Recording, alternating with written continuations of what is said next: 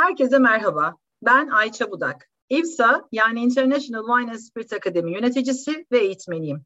Bu podcast serimizde konusunun uzmanı konuklarımızla bilgilendirici sohbetler ediyoruz. Bu kez konuğumuz profesyonel kariyerinin yanı sıra hobi olarak başladığı viski bilgi blog ve hesabının sahibi, gerçek bir viski tutkunu Nihat Önder. Merhaba Nihat, hoş geldin. Merhaba, hoş bulduk. Nasılsın? İyiyim, teşekkürler. Sen nasılsın? Ben de iyiyim, ben de iyiyim. Ee, her şey yolunda. Şimdi seninle de böyle bir işte 45 dakika, bir saat kadar sürecek bir sohbetimiz olacak muhtemelen. Ee, biz bu yola çıktığımızda aslında yarımşar saatlik sohbetler çekelim dedik ama ya bugüne kadar çektiğim hiçbir yarım saatlik sohbet olmadı. Ee, İlla ki e, aşıyoruz çünkü hep muhabbetini çok sevdiğimiz, konuşmayı da çok seven misafirlerimiz oluyor. Zaten tam onu diyecektim. Yarım saat bana yetmez diyecektim. Hiç olamadı yani.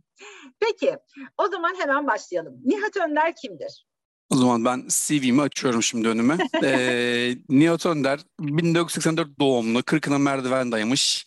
Kimyager, öğretmen, asansörcü, viski eğitmeni böyle e, her şeyi bir arada yapmaya çalışan bir insan. Evliyim, bir tane çocuğum, bir tane de Golden'ım var. Yani iki tane evladım var. Çok ee, ikisi de biliyorum. evet, e- eğitim hayatım liseyi Kadıköy Lisesi'nde okudum. Üniversitede Boğaziçi Üniversitesi kimyada bitirdim.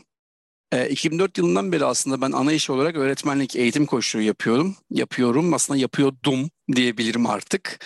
E, çünkü bu sene itibariyle e, öğretmenlikten emekli bu da aslında ilk defa şu an sanırım paylaşıyorum. E, bir dönem kendi butik ders Evet, bir dönem kendi butik dershanem de vardı ama bu dershanenin kapanması sonrasında işte onu, ben de onu kapattım. Ben şu an düşünüyorum da işte iyi ki de kapatmışım çünkü bu, bu alana girmemi sağladı belki de bu olay. Süper. E yani hayırlısı olsun. Bir de birbirinden çok farklı işler bunlara baktığın zaman. Kimya mezunusun. Ondan sonra asansörcü yani bir asansör şirketinde çalıştığını düşünüyorum değil mi? Asansörcüyüm deyince. Sahibi. Sahibi ha. A- aile Anladım. firması. Aile firması çok güzel. Ondan sonra eğitim koçluğu yapıyorsun. Özellikle matematik gibiydi sanki. Doğru hatırlıyorum değil mi? Sayısal dersler, matematik ağırlıklı, matematik, fizik, kimya. Evet. Ondan sonra bir de üzerine aslında hobi olarak başlayıp yavaş yavaş profesyonele doğru dönen değil mi? Profesyonele döndü diyebilirim diye düşünüyorum. Artık döndü öğretmenliği bırakma sebebim aslına bakarsan bu. Bu sene son öğrencilerimi mezun ettim. Hatta işte bir tanesini Robert'e soktum falan. Ondan sonra dedim ben zirvesindeyim bırakayım artık. Süper çok güzel olmuş. Öğrenciye de tebrikler sana da tebrikler tabii ki de. Teşekkürler. Peki e, bu viski merakı nasıl başladı? Viski bilgiyi ne zaman, nasıl kurdun? Yani amacı neydi viski bilgiyi kurmanın? Ne bileyim kendi e, öğrendiklerini tutabileceğin bir not defteri gibi miydi yoksa hakikaten öğrendim bunu insanlarla paylaşayım diye miydi hikaye? Nasıl oldu bu işler? Aslında bir geçmiş dönemi bunu başlatırım ama buradaki ana şeyi önce söyleyeyim. Viski bilgi kurma sebebim benim o dönem işte sevgilim şimdiki eşimdir. Neden? Çünkü bıktı benden viski dinlemekten git kime anlatıyorsan anlat dedi ve ondan sonra açıldı bu aslında özeti bu ama yani viski merakı zaten herkes gibi başladı içerek başladı yani çok sevdiğim bir içkiydi iki tane farklı viski içip arasındaki bu bariz tat farkını görünce ben araştırmaya başladım tabii ki o dönem şey hani in Google we trust muhabbeti Google'dan şey yapıyorum ama bir benim hani hiç tanı konmadı ama bence bir başlangıç seviyesinde OCD var bende. Çok takıntılıyım bazı konularda. Araştırmaya başladığımda işte açıyorum web browser'ı bir terim araştırmaya başlıyorum. Onu okuyorken tutup başka bir terim var bilmediğim. Hop onu araştırmaya başlıyorum. Bu hani web browser'daki sekmeler sonsuza doğru gidiyordu bir noktadan sonra. Zaten o, o zaman fark ettim böyle konunun ne kadar derin, ne kadar muazzam olduğunu. E, e, devamında ben şey yaptım. Bir baktım viski tadımları diye bir şey varmış Türkiye'de. O zamana kadar bundan çok haberdar değilim. On birkaç tanesine gittim gene işte takıntılık diyeyim. Ee, böyle ben bir olayı ya da bir etkinlikte veya bir e, nasıl tarif edeyim etkinlik diyeyim ya da herhangi bir olay diyeyim. içinde bulunduğumda böyle bu nasıl daha iyi yapılabilir diye kafam buna çalışıyor. Ya kimisi buna negatiflik diyor. Hep negatif odaklanıyorsun gibisin ama ben bir çözüm de üretmeye çalışıyorum. E bir de öğretmenlik de var tabii o dönem. E, insanların karşı konuşma yapıyor o esnada. Bir yandan dedim ki ben bunu neden yapmıyorum? Hatta içinden de daha güzel yapabilirim de dedim. Yalan yok. 2017'nin Ocak ayıydı. Ben bu Viski Bilgi'nin domainini ve e, Instagram hesabını alalım tabii ki o anda başka işler güçler olduğu için 2018'in Ekim ayını buldu. Benim ilk postu atmam. Bir, bir buçuk yıl sonra yani çok önceden planladım bu e, ismi, domaini her şeyi aldım. Biraz geç başladım. Peki süper. Şimdi senin okulunun yani e, kimya bilmenin bu viski ya da diğer alkollü içkiler konusunda faydası var mı? Yani nasıl diyeyim sayısal bilimlerden mezun olan ya da fen bilimleri alakalı bir şeyden mezun olan birilerinin bir ekstra avantajı oluyor mu sence bu konuları öğrenirken? Mutlaka bir avantajı oluyor ama kimyanın çok daha fazla avantajı var ya. Çünkü bir kere ben işin gerçekten temelindeki kimyayı anlayabiliyorum. Yani burada aromaları oluşturan esterler şunlardır diye konuşulduğunda ben zaten o esterleri biliyorum ya da diğer aromatik molekülleri biliyorum. Ya da en basitinden daha fiziksel bir e, hafızalı şey e, örneğinden bahsedeyim. İmbik ve damıtma sistemi diyoruz. Klasik damıtma, kolon damıtma. Ben bunları bizzat laboratuvarda cam ekipmanlarla olsa bile yaptım. Bu bir şeyler damıttım. Doğal olarak da ikisi arasındaki farklılıkları ya da ikisinden e, çıkacak ürünleri ne tarz olduğunu direktman gördüm. O yüzden kimyanın kesinlikle bir e, katkısı var benim bu sektörde olma. Peki sen bunun dışında içkiyle ilgili hangi eğitimleri aldın? Biraz aldım. İlk eğitimim bilmiyorum duydun mu şey WSET Spritz Level 1 Ayça Budak diye bir öğretmenim vardı. ne diyecek diye bekliyorum. Doğru evet. Ee, level 2. zaten seninle. Evet, level 2'nin hala açılmasını bekliyorum. Hala açılamadı. Bu sene ee, çözeceğim ben o işi merak etme. Bekliyorum, heyecanla bekliyorum. Ee, onun dışında Edinburgh Whisky Akademi'den sertifikalarım var. İşte Introduction to Scotch Whisky, Introduction to Irish Whisky, Focus on Flavor, bir de Wake Up Your Whisky Nose diye. E, rakı üzerine gene bir eğitimim var tanırsın eğitmenini. E, onun da işte Anason Akademi seviye bir şeklinde. Onlar eğitmen isim vermiyorum. Çok reklama giriyor. Ayla Whiskey Akademi diye bir kuruluştan Courting the Dram diye bir eğitim aldım. Onun dışında işte bira tarihi ve kültürü. Ee, gene bira üzerine Beer and Food Course diye bir eğitim aldım. Ee, sanırım sadece şarap eğitimi almadım. Orada tanıdık bir eğitmen biliyorsan önerirseniz çok sevinirim. Ay, süper var tanıdıkları ben ayarlayacağım sana bir şarap. teşekkürler çok teşekkürler. Süper. Ee, bayağı dolu dolu aslında bu konuya da eğilmişsin. Tabii zaten sadece eğitime girmek bir şey değil. Aynı zamanda bu konuyu çok okuyor ve çok tadıyor olmak, belki çok geziyor olmak da e, lazım. O gezilere falan geleceğiz e, birazdan. E, nerelerden okudu, okuyalıma, nereleri gezelim'e geleceğiz az sonra ama önce bir web sitesiyle ilgili bir soru sormak istiyorum.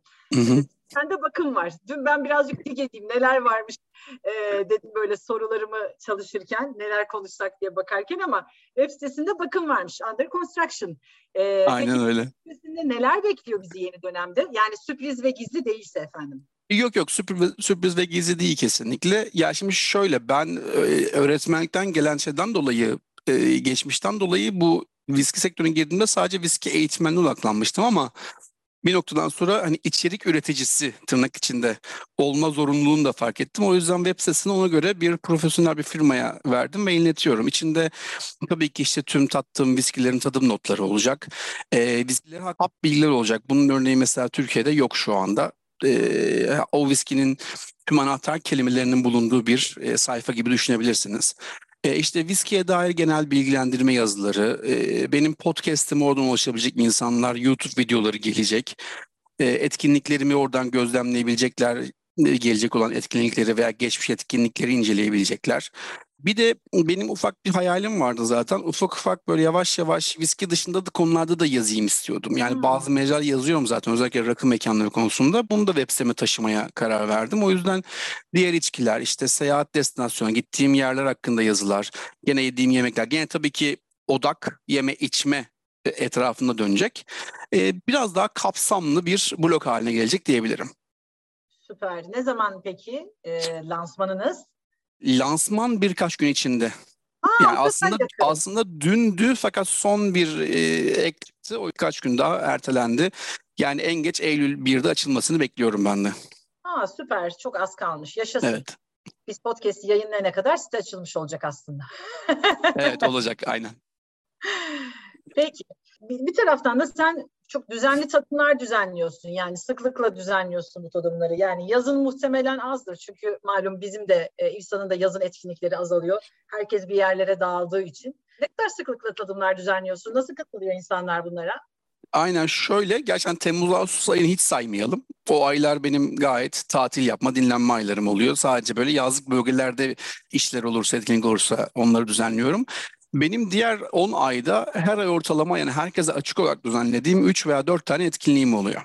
Ee, onun dışında zaten mentorluğunu yaptığım bir viski tadım kulübü var. Her ay iki tane onun toplantısı oluyor. E bir de diğer kapalı gruplar işte kurumsal etkinlikler derken ayda ortalama 8-10 tane etkinliğim oluyor. Birçoğu tabii ki İstanbul, bazıları şehir dışı şeklinde. Şimdi bu tadımlarda benim de başıma çok geliyor. Gerek rakı gerek şarap tarafında, viski tarafını ben anlatmıyorum efendim. Çok sık gelen sorular var ve bunlar temel sorulardır yani olmazsa olmaz. Sana en sık gelen soru hangisi? Bana en çok gelen soru viski nasıl içilir? Hmm. Aynen nasıl öyle. Içilir? İstediğiniz gibi içilir. ya ben bunu hep söylerim. Viski tatmanın kuralları vardır. Ama viski içmenin yani keyif almanın kuralı olmaz. İnsan nasıl keyif almak istiyorsa öyle içsin. Hep bunu söylerim tadımlarda ama insanlardan da bu benim hani 4 yıllık bu etkinlik yapma geçmişimden bahsediyorum. Gözlemlediğim şey şu o kadar katı kurallar dikte edilmiş ki insanlara e, hani kendi o şekilde keyif almasa bile o kurallara göre içmeye çalışıyor ve farklı bir yöntemle içerse suçluluk hissediyor. Bu hissetmemek için de sürekli o et, benim etkinliklerimde gelen soru bu. Viskilir. Yani belki gerçekten buz koymak istiyor ama biri zamanında yerli veya yabancı biri viskiye buz atılmaz demiş. Atarsam onun dediğinden çıkmış olacağım korkusuyla sek içmeye devam ediyor ama keyif almıyor. O yüzden en fazla gelen soru o. Viski nasıl içilir? Viski nasıl içilir? Peki, e, viskiye buz atalım mı var bir de? Çünkü rakıya da buz atalım mı var, şaraba da buz atalım mı var bu? Yani hepsi için buz atalım mı var? Buz en yani kategorilerde. Ben şöyle bir şey yapalım bence farklılık olsun. Bence bir tane buzu alıp üzerine delip şat bardağı haline getirip içine viski koyalım. ee, hani viskiye buz atılmaz diyenlere ben zaten buza viski attım deriz. Bu sayede bir hani açıktan yararlanmış oluruz. Şahane fikir gerçekten. Peki, e, peki viskide ara çayı var mı hocam diyerek konuyu Ankara'ya doğru kaydırıyorum. bizde ara, ara sodası oluyor bizde bir noktadan sonra bir ağız damak temizlemek için. Süper. Peki evet dediğim gibi konu Ankara'ya doğru kayıyor. Çünkü Ankara viskisi tattın mı sorusu Hani ben bile bir viski profesyoneli değilim. Bana bile çok sıkça gelen bir soru ki siz bu eğitimleri evet. yaparken daha çok geliyordur. Geliyor mu bu soru? Tattın mı Ankara? Tabii ki geliyor. Yani tattım ama tabii yaşım gereği bu Ankara viskisini ben bağımlı viski dolabından aşarak tattığım bir dönemden bahsediyorum. O zamanlar viski konusunda şimdiki bilincim olmadığı için her viski gibi gelmiş tadı. Yani acı, boğazımı yakan, e, mutlu etmeyen bir içecek şeklindeydi. Ama yakın zamanda tatma şansım olmadı maalesef. Artık koleksiyonluk olduğu için erişim şey, şansımız bayağı zorlaştı. Aynen aynen zor bulunur durumda maalesef artık olmadığı için. Bu soruyu biz konuştuğum herkese de soruyorum daha önce işte Teoman Bey'e de, Ertan'a da, Murat'a da, e, Burka'ya da herkese de sordum biz kimi konuştu, kiminle konuştuysam. Single maltlar blended'lardan daha mı iyidir sorusunu sorayım sana da. Bir şey yok. Yani şöyle diyeyim bir viski türü başka bir viski türünden daha iyidir demek yani bence viskinin arkasındaki emeği anlamamışız demektir bu soruyu soruyorsak hatta. Yani ya da böyle düşünüyorsak diyeyim. Çünkü single malt yapmak da çok büyük emek istiyor. Blended viski yapmak da çok büyük emek istiyor. Yani kimi single maltlar var. Blended'lardan daha lezzetli. E tam tersi yine blended viskiler var. Single maltlardan daha lezzetli ki burada anahtar iki tane kelime var aslında. Bence ve lezzet. Yani aslında iyi kötü değil. Lezzet ve bence yani bu çok çünkü göreceli, kişiye özel bir e, durum. Damak zevkine göre. Evet, bence de öyle.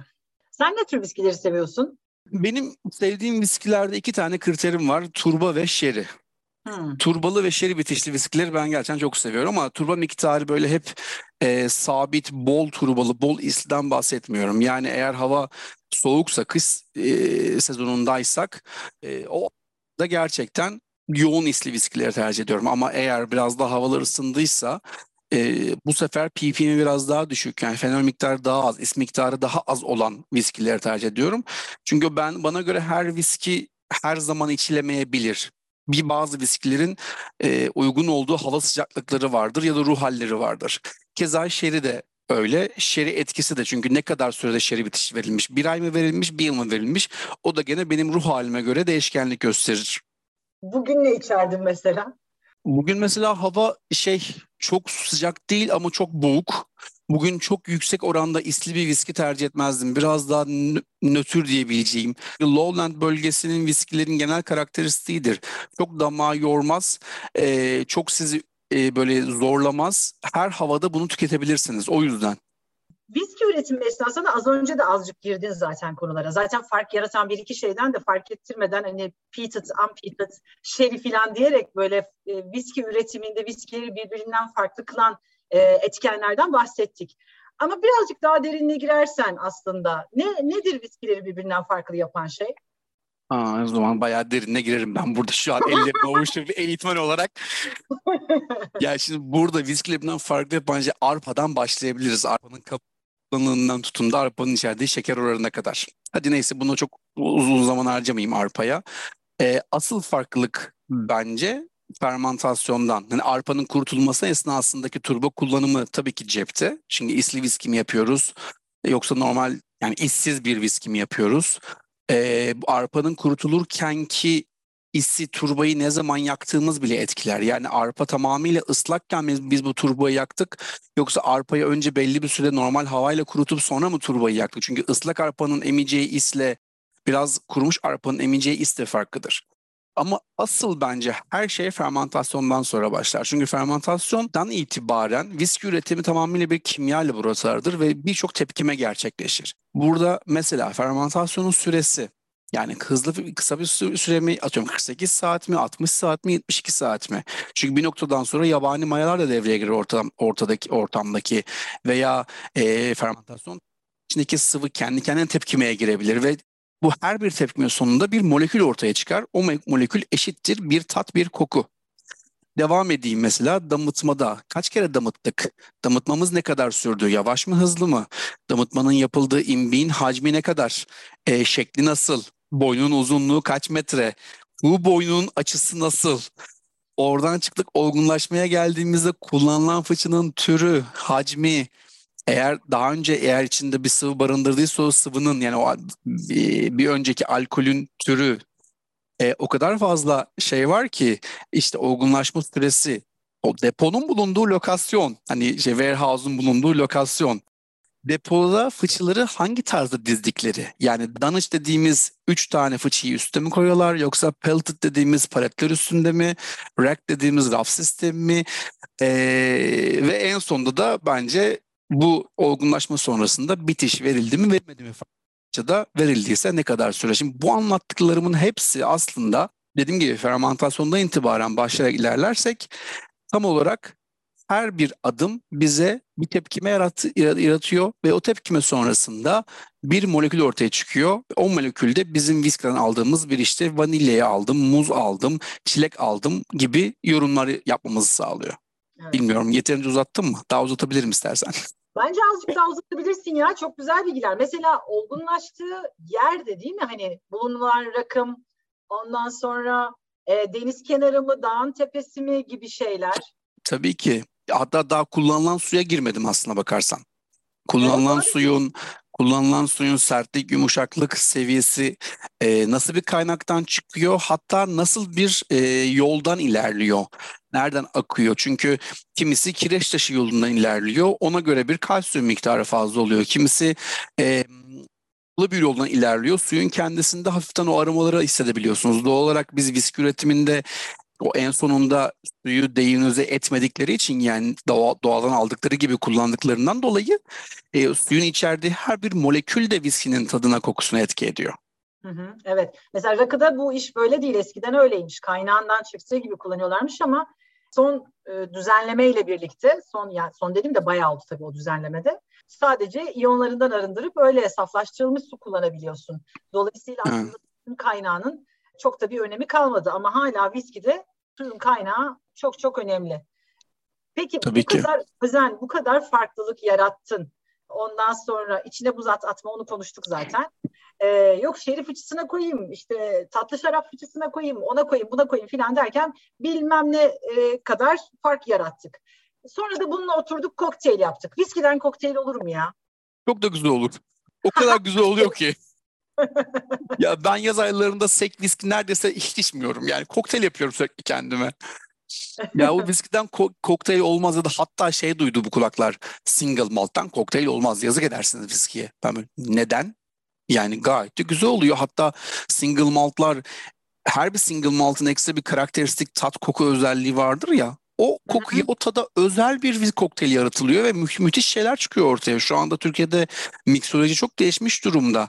Hani artık o e, bartender dediğimiz insanlar sadece 3-4 tane şeyi karıştırıp önüne koymuyor. İşte ne bileyim bir içki üzerine meyve suyu karıştırıp buyur kokteylin demiyor. E, çok büyük bir yaratıcılık var arkasında. Doğal olarak viski de bu yaratıcılık sürecinin içine girdiği için bence çok güzel bir yerde. Bence de, bence de. Peki sen e, yazı kokteylsiz geçirmiyorum dedin yani. Viski kokteyliyle daha çok geçiriyorum dedin ya. Nedir favori karışımın? Benim bir favori karışımım şey, içinde kahve likörü, acı badem likörü ve espresso bulunan e, espresso martini'nin viski twisti diyebilirim. Hmm, anladım. Birer, birer ölçek viski ve kahve koyuyorum. Yani beşer siyel. 3 siyel kahve likörü, 2 siyel de acı badem likörü. E, espresso taze çekilmiş olduğu için onu şeklediğinde çok güzel bol köpüklü bir kokteyl oluyor. Yani yumurta akı kullanmışsın gibi ama öyle bir şey kullanmıyorsun. Hı hı. E, onu birkaç tane kahve çekirdeğiyle böyle süsleyip çok lezzetli oluyor. Bundan birkaç hafta önce Gulet'te bir gün boyunca sadece onu yaptım. 6 kişiye herhalde bir 40 tane falan kokteyl yaptım sürekli. Çalıştırmışlar seni izinde ya. Nasıl? öyle öyle tatile diye kandırdılar. Süper. Şimdi gelelim seyahatlere. Bol bol İskoçya'ya gittiğini düşünüyorum bu işle ilgilenmeye başladıktan sonra. İlk defa İskoçya'ya giden birisi, viski içi, viskiye de meraklı olduğunu düşünüyoruz tabii ki. Nasıl bir rota çizmelerini önerirsin? İlk defa gidiyor, neyi görmeden, neyi tatmadan, neyi yemeden içmeden dönmesin. E Şimdi öncelikle maalesef ki ben bol bol gidemedim İskoçya'ya. Çünkü benim Ha. ilk İskoçya'ya gidişim 2020 yılıydı. 23-29 Şubat arasında oradaydım. Şimdi tarih bir şey canlandırıyor mu? Hani 11 Mart'ta mı kapandık biz? Arkamdan 16 gibi, geliyormuş. Evet, aynen. Arkamdan geliyormuş Covid. Ben kazası biraz döndüm ülkeye. Sonrasında her yer kapandı. O yüzden bir kere gidebildim İskoçya'ya. E, 6 tane Damıtın evi gezdim. Sırt çantamı aldım. E, Lowland ve Campbelltown bölgelerini gezdim. İlk defa gidecekleri de eğer benim gibi böyle viski konusunda hani takıntılı bir insan gidiyorsa e, ilk olarak şunu öneriyorum kesinlikle. Mutlaka ve mutlaka geleneksel yöntemle üretim yapan bir damıtım evi rotalarına koysunlar. Çünkü Hmm. şu an birçok damıtım evi hani üretim miktarı fazla olduğu için arpayı sıfırdan alıp işte maltlamak, mayşelemek, fermantasyon vesaire sıra tüm işlemleri yapmıyorlar. Maltlanmış arpayı hazır alıyorlar ve çoğu da hı. zaten e, üretim hattına sizi sokmuyor veya kapalı olduğu günler sokuyor. Ama geleneksel yöntemle üretim yapan bir damıtım evi bulursanız ki bu aslında küçük hacimde üreten anlamına geliyor. 500 bin litre ile 1 milyon litre arası üreten bir damıtım evi. O zaman baştan sonra her şeyi izleme şansınız oluyor. Yani arpaların o şey demlenme tankında beklemesi, su içinde beklemesi, işte maltlama zeminine serilmesi, havlandırılması, oradan fırına atılıp kurutulması vesaire tüm süreci e, adım adım gezme ve izleme şansınız oluyor. O yüzden mutlaka böyle bir tesis, böyle bir damıtım evi rotalarına koysunlar. E, eğer zamanları kalırsa tabii ki e, her gün damıtım evi gezip her akşamda bulundukları yerde bir viski barına uğramalarını kesinlikle öneriyorum. Çünkü e, viski ge- geliştirmek için tatmamız lazım. Tatmak zorunda. Başka bir yolu yok bunun. Farklı farklı viskileri e, ulaşıp bunları deneyimlememiz gerekiyor. Türkiye'de maalesef artık son birkaç yılda çok gelişmiş olmasına rağmen yurt dışına göre hala çeşit sayımız birazcık az. E, şu an sanırım 200'ün sonlarında 300'e yakın bir viski çeşidi de var Türkiye'de. Onun dışında gitmişken İskoçya'ya eğer sakatat seviyorlarsa bir denemeleri lazım Haggis'i. E, onu, onu denemeden gelmesinler. Edinburgh'a giderler gide- gideceklerdir mutlaka çünkü ilk defa gi- gidiyorlarsa böyle bir Lowland tarafında takılmaları veya benim gibi Campbelltown'da geçmeleri e, güzel olabilir. E, o bölgede Edinburgh, Glasgow bu, bu şey şehirleri mutlaka gezmeyi öneririm çünkü gerçekten viski bakımından çok güzel şehirler ve şehirlerin tarihi de çok güzel. Zaman yar- yaratıp bir kalelere gitsinler. Stirling Kalesi'ne gidebilirler. Edinburgh'da gece turları var. Onlara katılabilirler büyük ihtimalle tüm gezilerini viski üzerine yapacaklardır. bir de bu damıtım evlerinin yoğun olduğu bölgeler var galiba değil mi? Yani böyle çünkü her tarafı damıtım evi değil şeyin sonuçta. Ee, mesela Inverness mesela yoğun olan bölgelerden bir tanesi değil mi o civar genellikle? Evet, Speyside bölgesi çok yoğun. Zaten İskoç'un damıtenlerin yarısı neredeyse hatta biraz daha fazlası e, Speyside bölgesinde. E, oraya giderlerse çok daha fazla damıtın evi görme şansları olur. Ama orada şeyi bulmaları birazcık zor. Bir iki tane var geleneksel yöntemle yapan. Oradakilerin üretim miktarı çok fazla olduğu için hani böyle 20 milyon litrelerden falan bahsettiğimiz için e, o az önce verdiğim önerideki geleneksel damıtı evini orada bulmaları dediğim gibi bir veya iki tane var sadece. E, güney taraflarda biraz daha fazla e, güney dediğim işte Campbelltown bölgesinde biraz daha zaten toplamda 3 tane damıtını var Campbelltown'da. Yani iki tanesi aynı bahçenin içinde bir tanesi de onlarla 800 metre mesafede. Yani ben bir gün içinde üçünü de gezmiştim yürüyerek.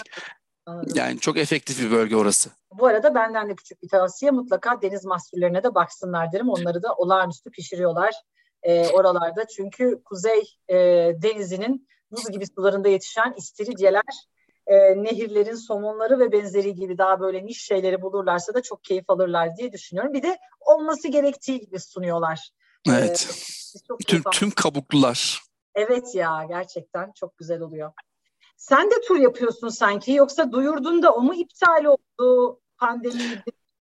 Ee, pandemiden dolayı bir bir tane şey yaptık, organize etmeye çalıştık, iptal oldu. Şu an ama Kasım ayında tekrar planlıyorum bir tur yapmayı.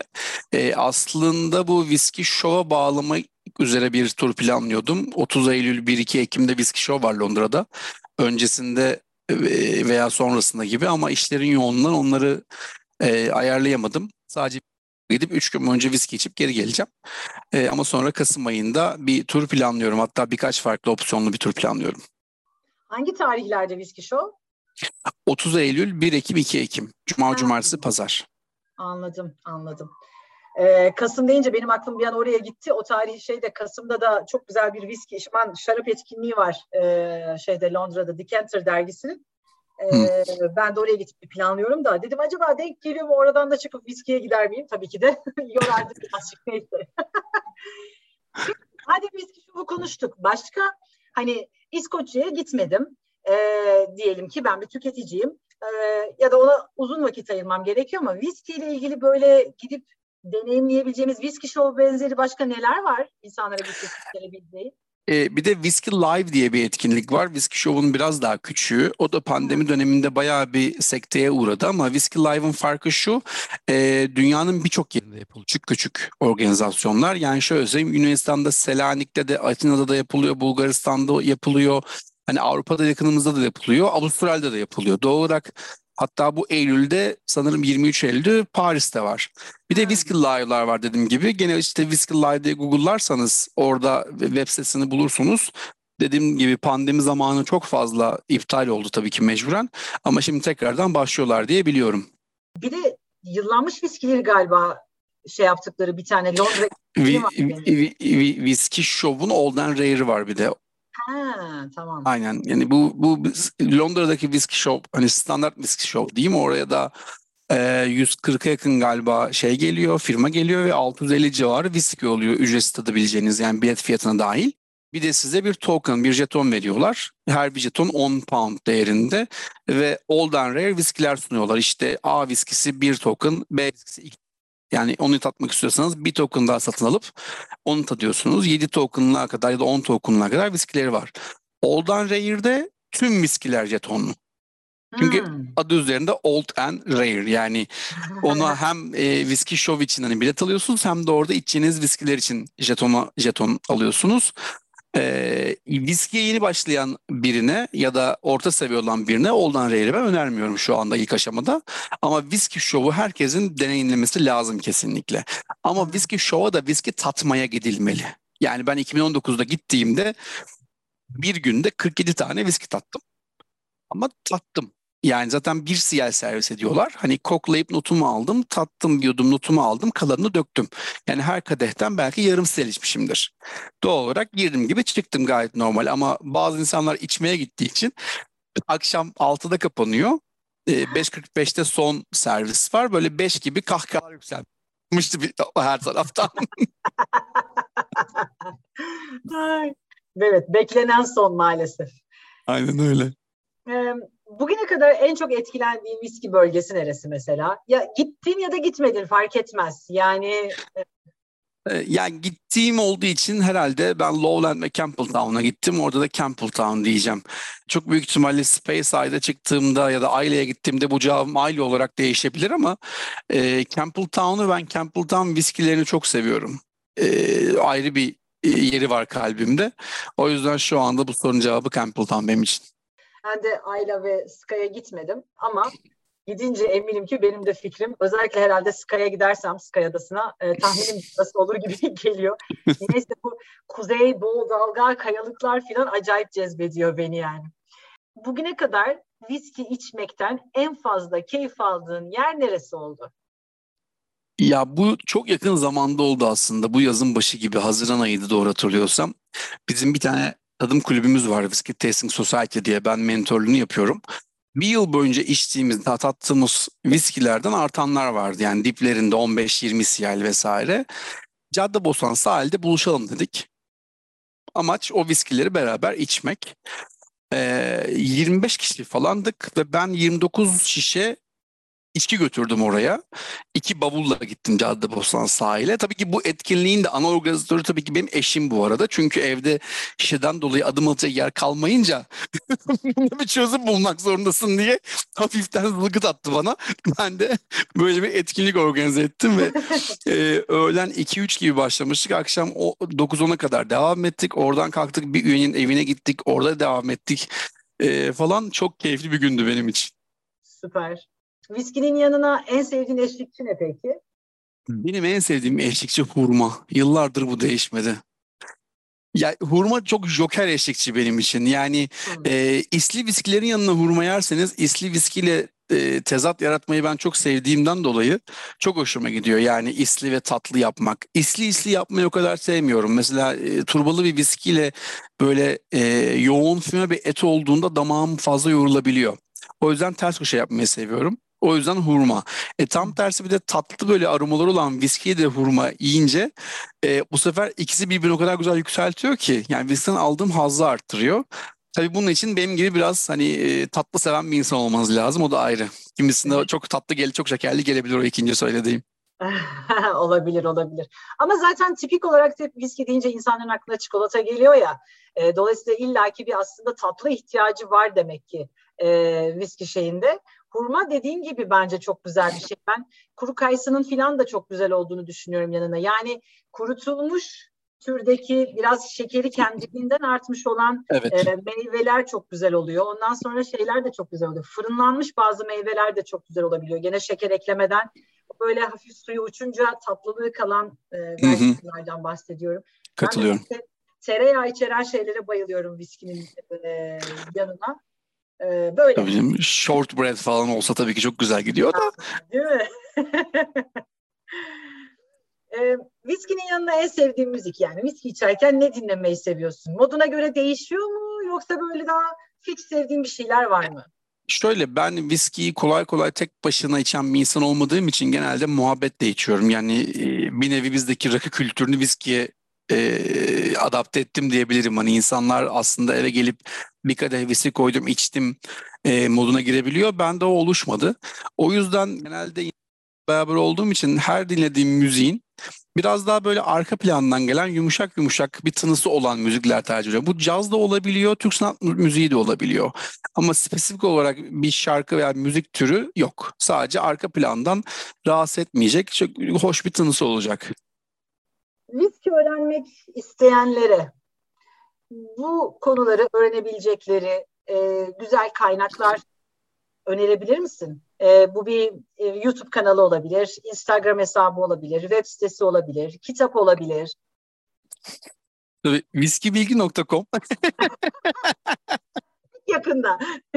Az sonra. Ya açıldığında evet yani ben, ben benim web sitem beklerim herkesi. Tabii ki burada açıldığında da geldiğinizde bir şey bulamayabilirsiniz. Yavaş yavaş içeriklerde olacak oraya ama olsun. Ee, ya ben Türkiye'de beğendiklerimi söyleyeyim. Mesela ben Barış Mercan'ın ve viski.com'unu çok beğenirim. Burkay Adal'ın meleklerinpayı.com tabii ki çok e, e, köklü bir kaynaktır. E, ilk bu bu sitelere ilk, ilk başta bakılabilir. Kitap olarak gene Teoman Hünal'ın Mehmet Yalçın'ın yazdığı A'dan Z'ye viski kitabı var. Burkay Adal'ın yazdığı Meleklerin Payı viski, bir viski macerası var. E, bu kitaplarda yani kütüphanelerinde bulunsa bence güzel olur. Yabancı kaynaklara geçeceksek de mesela kitaplardan gideyim. Michael Jackson'ın mutlaka ve Whiskey kitabını kesinlikle öneriyorum. Bu zaten artık Whiskey'nin e, şeyi ne diyeyim kutsal kitabı. E, onun dışında çok belki herkesin duymamış olma ihtimali olan Dave Broom'un Whiskey the Manual kitabı. E, bir de e, John McDougall ve Gavin D. Smith'in yazdığı Word, Worms ve And Washback diye bir kitap var. E, bu üç kitabı gerçekten öneririm yabancı kaynak arayan, arayanlara. Süper. E, peki herhangi bir YouTube kanalı falan var mı önerebileceğin? Bazen böyle hani insan televizyonda bir şey izlemeyeyim. Eskiden oluyordu böyle Netflix'te falan da şeyler. E, Gider onlar da artık oralarda pek yok. Ama YouTube hala e, bu anlamda bizi besleyebilecek yerlerden var mı orada güzel hesaplar? Maalesef benim bilgim dahilinde değil. Hı. Vardır mutlaka. Şimdi yok demeyeyim. Ama ben YouTube'a henüz kendim girmediğim için YouTube'da bir araştırma da yapmış değilim. E, o yüzden mutlaka e, eminim ki vardır. E, ama e, ben şu an bir isim veremeyeceğim. Peki. Çok viski konuştuk. Tabii bol olarak. Neden? Çünkü viski bilgiyle sohbet ediyoruz. Ama e, biraz başka içkilere de girelim. Nedir viski dışındaki diğer içkiler hayatındaki? Yılın her zamanı ıı, rakı değişmez. Havalar ısındıktan sonra da özellikle yaz aylarında cin ve bira. Benim hmm. ana içkilerim bunlardır aslında. Dört tane içki vardır içtiğim diyebilirim. Ee, bunlar dışında içtiğim içkiler tabii ki işte e, vodkası, işte e, vermutu, başka bir şeyi. Ama bunlar genellikle kokteylimin içinde varsa içmiş oluyorum. Çünkü dediğim gibi hmm. yazın ben kokteyl çok fazla tüketirim. Çok severim kokteyl içmeyi. İşte orada kokteylin içinde e, koyulmuş bir vermut o zaman içmiş oluyorum. Özellikle bir vermut sipariş vereyim de içeyim demiyorum ama rakı, cin ve bira benim e, ana üç içkim diyebilirim. Viskiden sonra gelen tabii bunları ekleyeyim. sonra şok şok şok diye şey çıkmasın manşetlere. tabii ki de. Önemli olan haberin dikkat çekmesi.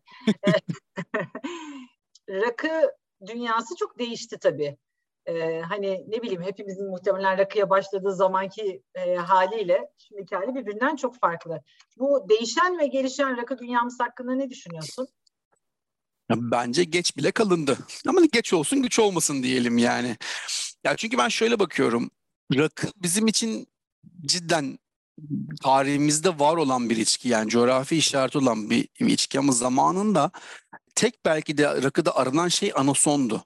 Yani yeteri kadar beyazlıyorsa, yeteri kadar o anason tadı kokusu geliyorsa tamamdı. Yani hiç arka planda başka bir şey aramazdık. E, ama şimdi ne oldu? E, farklı üzüm türleri, işte farklı imbik boyları, damıtma süreleri, işte fıçı tank evlendirmeleriyle yapılan bu denemeler işte rakının da sadece anasondan ibaret olmadığını gösterdi bence bize. Ya yani bu sayede artık işte o rakıyı aldığımda ben işte farklı bir aa bunda şu üzümün aromasını aldım. E, işte bunda bak is notaları aldım. E, şimdi şöyle bir noktaya geldik. Meze yiyorsam ben meze atıyorum zeytin yağlı meze, meze yiyorsam farklı bir rakı seçiyorum. Mangal yapıyorsam farklı bir rakı seçiyorum. Balık yiyorsam farklı bir rakı se- seçiyorum. Eskiden böyle bir özgürlüğümüz de yoktu. Hı-hı. Bence o doğru bir e, yerdeler ve çok da çok da güzel ilerleniyor rakı konusunda. Hmm, sen ne tür tatları seviyorsun rakıda? Mesela e, daha yumuşak içime doğru gidiyor sanki birazcık daha insanların damak tadı. Bir tık daha evet. e, hani bir viski kadar olmasa da meşe fıçıda dinlenmiş rakılar sanki daha popülerleşiyor gibi. Sen nasıl rakıları seviyorsun? E, bence meşe fıçıda dinlenmiş rakılar veya dinlenmiş rakı ile evlendirilen rakılar olmalı piyasada gerçekten. Çünkü meşe fıçısının ciddi anlamda bir e, alkolün köşelerin törpüleme özelliği var. Bu rakıya da bence bir artı değer kazandırıyor. E, ama ben e, bu hani yeni nesil diyeceğim artık ben de kırkıma merdiven dayadığım için e, yeni neslin komple sevdiği çok hafif rakıları çok aşırı beğenmiyorum. Belki bizim damağımızın alışkanlığından geliyor. E, ben bir, bir tık daha hala ufak bir sertlik arıyorum. Bir de o kadar yumuşak rakıları ben çok tehlikeli buluyorum. Fark etmeden içiyorsunuz ve bu ciddi anlamda sonra sorun çıkartıyor. evet gerçekten öyle. Yani özellikle artık ne olursa olsun sabah 7'de kalkmak zorunda olduğum için Çınar Bey sağ olsun. Hani eskisi gibi ya içeyim de uyur, uyurum yarına kadar diye bir olayım yok yani. imkansız imkansız. Çocuk o kadar küçükken mümkün değil. Büyüyünce de bu sefer okula yetiştireceğim diye mümkün değil. O yüzden genel olarak mümkün değil yani. Gerçekten umut verdim. Ben çok teşekkür ederim. Ben rakı koyuyorum kendime. Şey, e, rakıyı ne zaman, nerede, yanında ne ile seviyorsun diye sorsam? Ya gene gene yaşa geleceğim belki ruhum yaşandı sanırım benim. Es, eskiden benim için rakı cuma cumartesi akşamlarıydı. Yani işte mutlaka ikisinden birinde rakıya gidilirdi. Zaten diğerinde klaba gidilirdi. Şu an hani pazar öğle rakısı derim de başka hiçbir şey demem. Hani pazar günü çıkayım öğlen 2-3'te yanımda ya eşimle ya arkadaşlarımla öğle rakısı yapmayı çok seviyorum. Yani en, hayatta belki de, belki de gerçekten en keyif aldığımlardan biri o. Nerede kısmı şöyle yani İstanbul'da olabildiğince farklı yer denemeye çalışıyoruz biz eşimle. Yani bizim hobilerimizden biri bu. Yani eğer de bir gün rakıya gidelim diyorsak e, çünkü belki de artık çok sık yapamadığımız için bunu eskiden haftada bir iki gidiyorken şimdi iki haftada bir gidiyoruz. E doğal olarak o zaman diyoruz ki farklı bir yer olsun. E, e, tabii ki o gittiğimiz yerlerden sonra bazı yerler müdavimliğe doğru gidiyor çok beğendiğimiz için ama her seferinde farklı bir yer denemeye çalışıyoruz. E, yanında ne ile bende şey var yani ben çok aşırı ana yemek aramam rakıda. Bana hani peynirimi verin güzel yağlı bir peynirimi koyun mümkünse e, birkaç çeşit meze verin. E, bana o yeter. Ben onunla yavaş yavaş e, saatlerce muhabbet ede rakımı içebilirim. Güzel. Cini nasıl seviyorsun? Cinde eğer ki craft cinse on rocks dediğimiz şekilde sadece buzlu içiyorum. Ama e, biraz daha bu dry gin tarzında bir cinse o kokteylde eğer e, hani çok bir kokteyl yapma şansım yoksa en kötü ihtimal zencefilli gazozla karıştırıp içiyorum ve zencefilli gazoz bence yaz aylarının kurtarıcısı. Hani viskiye çok güzel gidiyor. Buz üstüne, viski üstüne zencefilli gazoz. Cinle de çok güzel gidiyor. Tonik daha az tercih ediyorum mesela ben cinle. Bira da daha nasıl stil? Mesela ben daha çok IPA türlerini seviyorum. Indian Pale Ale falan çok hoşuma gidiyor. Çünkü birazcık da şarap kökenli olduğum için öyle gibi düşünüyorum. Yani nasıl diyeyim işte bir Sauvignon Blanc sevdalısıyımdır. Ben çok severim. Hani Riesling, Sauvignon Blanc falan bunlar benim favori üzümlerim. Mesela bir yeni dünya e, Sauvignon Blanc'ının kokularının çoğunluğunu Indian Pale Ale'de de bulabiliyorsun. İşte böyle hmm. fruitlar, mangolar falan havada uçuşur ya. Benim için odur mesela. Senin için favoriler ne? Türler? E, benim için şöyle ortamda ismine bağlı. Eğer bir yemeğin yanında içiyorsam yani yemek derken tabii ki işte e, işte patates, hamburger falan gibi yağlı bir yemekten bahsediyorum. Mutlaka yemeğin yanında ben lager tercih ediyorum. O birazcık dengelesin, ferahlatayım diye. Ama sadece bira içiyorsam ben de IPA daha çok seviyorum. Çünkü e, oradaki dediğin gibi şerbetçi otu farklılığından kaynaklanan o tatlar, o kokular çok hoşuma gidiyor. Genelde de kapanışımı her zaman bir stout'la yapıyorum. Böyle biraz tatlıyla kapanış yapmak gibi. O yüzden lagerle başlayıp IPA'le devam edip stout'la kapanan bir bira içim tekniğim var yani. Tabii uzun bir süreden bahsediyorum. 40, 40 45 dakika falan.